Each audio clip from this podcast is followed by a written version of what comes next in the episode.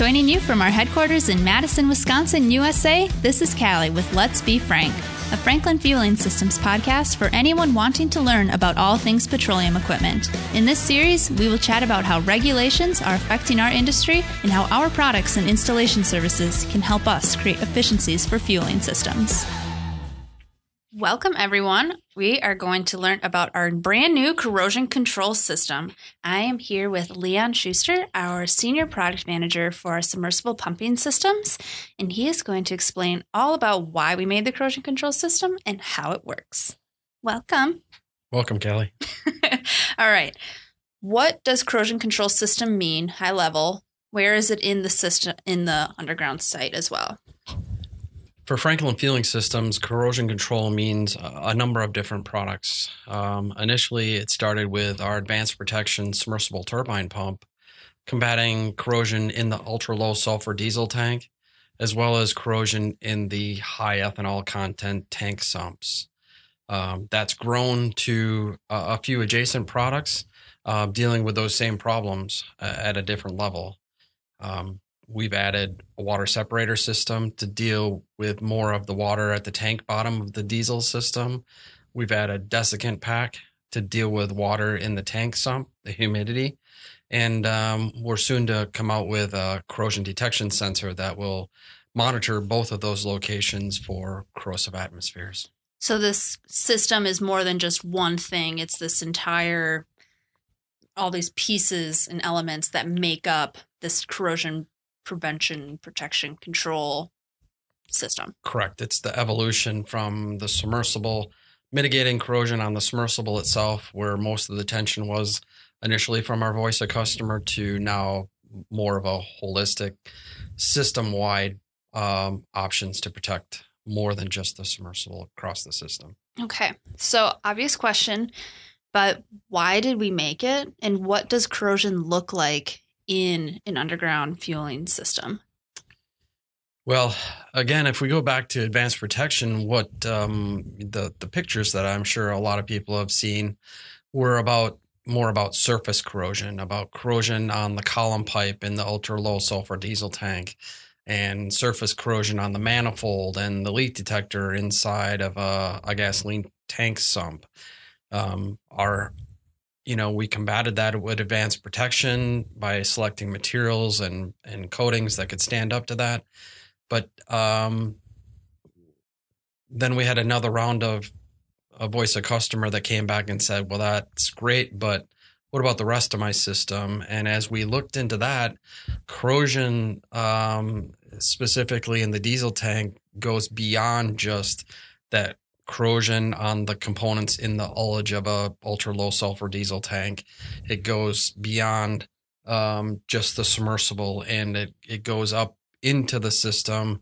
And probably even more importantly, we see that water and acid that we're trying to keep off the bottom of the diesel tank with our water separator getting up into the product path.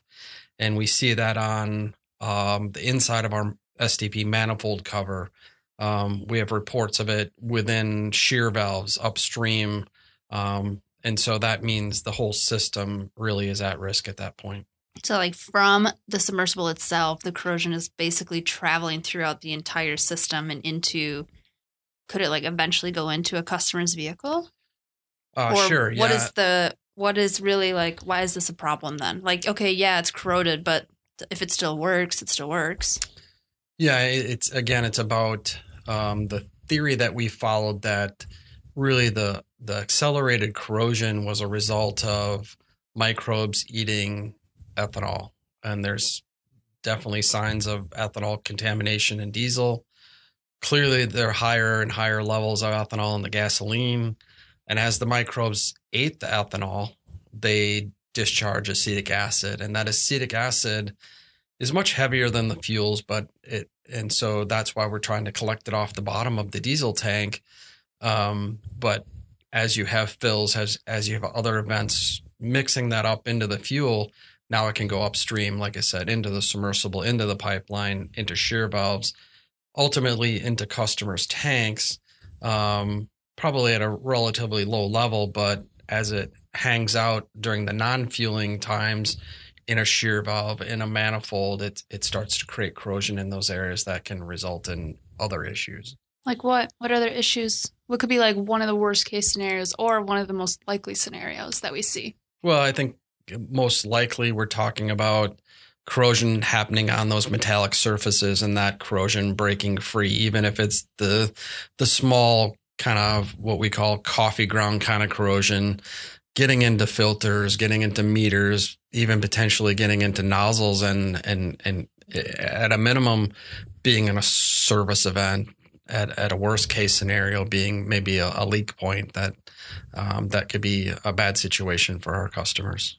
Yeah, it could, so it can cause like a catastrophic event almost. Um, it it could build up to the point of a catastrophic event. That's correct.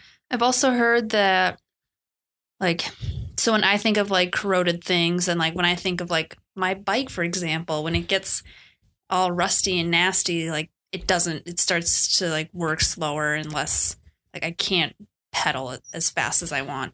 Or is that kind of similar like things just aren't working as well as they should be and it takes more effort to get things to work or yeah i think that's a fair analogy i mean uh, again if if corrosion is starting to build up on the inside of a shear valve is it going to react as quickly as it needs to when it's time for it to do its job?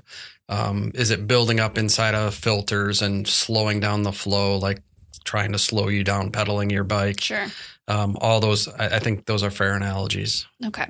So all right we know why what causes it why it happens and why we made it. How does it work? We, well a desiccant pack we have a sensor new sensor coming out submersible pump and then the fuel water separator you're talking about water being sucked up from the bottom let's break it all down yeah uh, again let's start with advanced protection really the thought form there was to select materials that were um, immune uh, to a large degree from the corrosive atmosphere. So that acetic acid gets onto standard steel products and corrodes it very quickly. So we re- pulled those out and replaced them with stainless steel.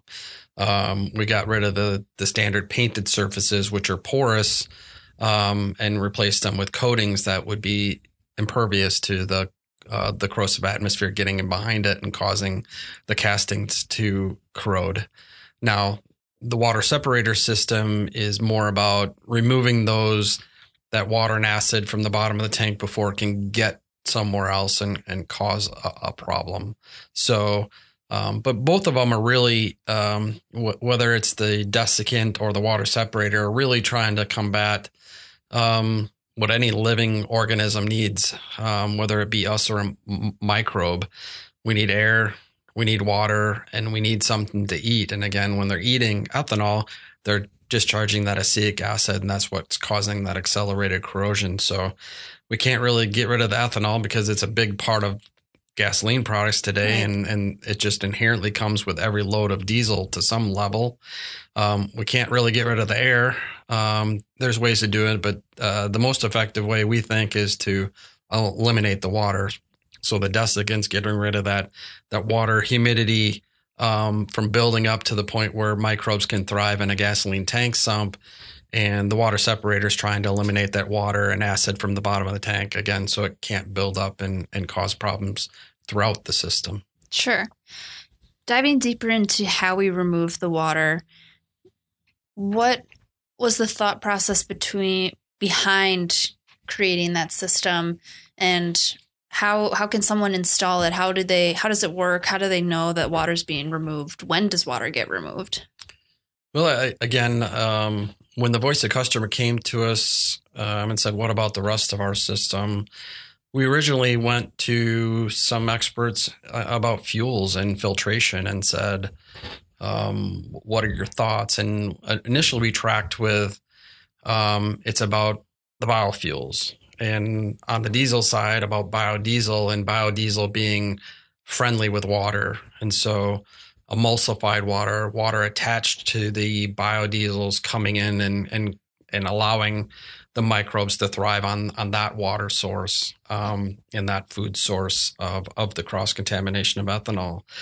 But as we as we work through the system, Um, and through our research, we found out that really it's more about that free water at the bottom of the tank. So the way our system works is we use the submersible to drive a bit of flow through a what we call an eductor. It's a big venturi, creates a vacuum on our vessel through our vessel down to the bottom of the tank, and we've got a stinger that goes and and, and is touching the bottom of the tank to get at that water and acid, proactively pull it up into our vessel.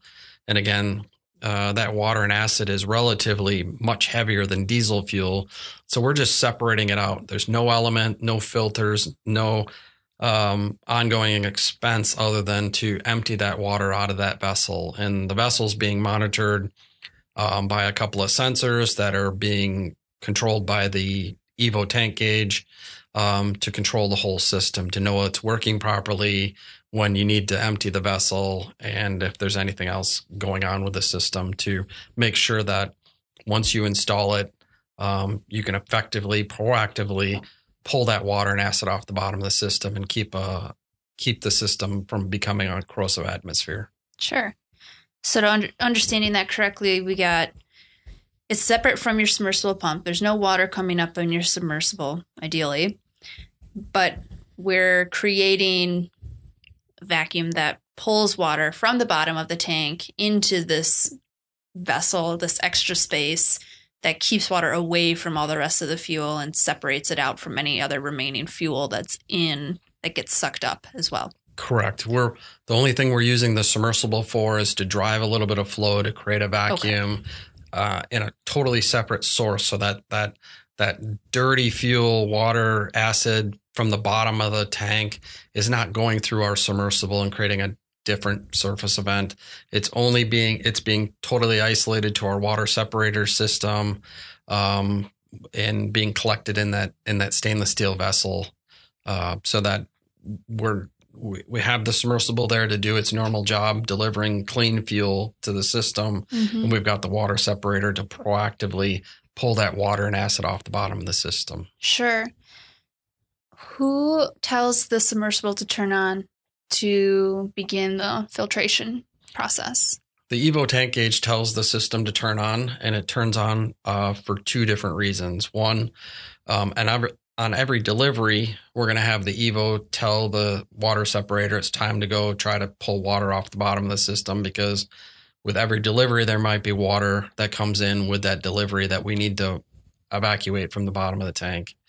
Um, and then to make sure that we can keep up with any water that builds in the bottom of the tank every night during a non-peak time, we'll run the system as well. And that's all controlled by the Evo and the, the conditions within the Evo to tell the system that I saw a delivery time to run or it's that time of night I need to run again. Okay. Makes sense pretty easy to just set up once, or do you have to every day tell it to turn on? No, the conditions will be the rules that tell the Evo um, how to control the system and when to control the system. It's as simple as that. Nice. How would someone add this to their site if they already have an up and running site? Or is this meant for new sites only? No, it's meant for new and retrofit sites. Um, we've done a number of retrofit installations. Um, really, it takes a little bit of a, a site survey to make sure whether you have access to a four inch bung for that stinger to go down to the bottom of the tank and for the return of that that of flow that's driving our our vacuum. Um, and then space for the vessel to fit in in the tank sump, sure. um, in that diesel tank sump, as well as then to make sure that we've got conduits that we can connect up those two sensors in the IS and the low voltage conduits, as well as um, wiring for our solenoid to open and close and drive that system based on those conditions from the Evo. Who would be the most beneficial to receive this? Um, I, I, think um, really most of our test sites and most of our experience has been with kind of a, a, a middle marketer who has maybe some auto diesel at their islands, maybe uh, a small side diesel um, doing, you know, 400, 500,000 gallons a year of diesel, um, getting deliveries maybe once a week. Um, those seem to be the systems that we've got the most experience with and, and that give it time to drop the the water out and give us a chance to collect it before it can create problems in the system. Sure. Do we have any proof that it works? Uh, we have um, we've collected water in just about every system that we've installed this with. We've got uh, visual evidence again that in the product path, the manifold cover, the check valve spring, those types of of what I would call coupons.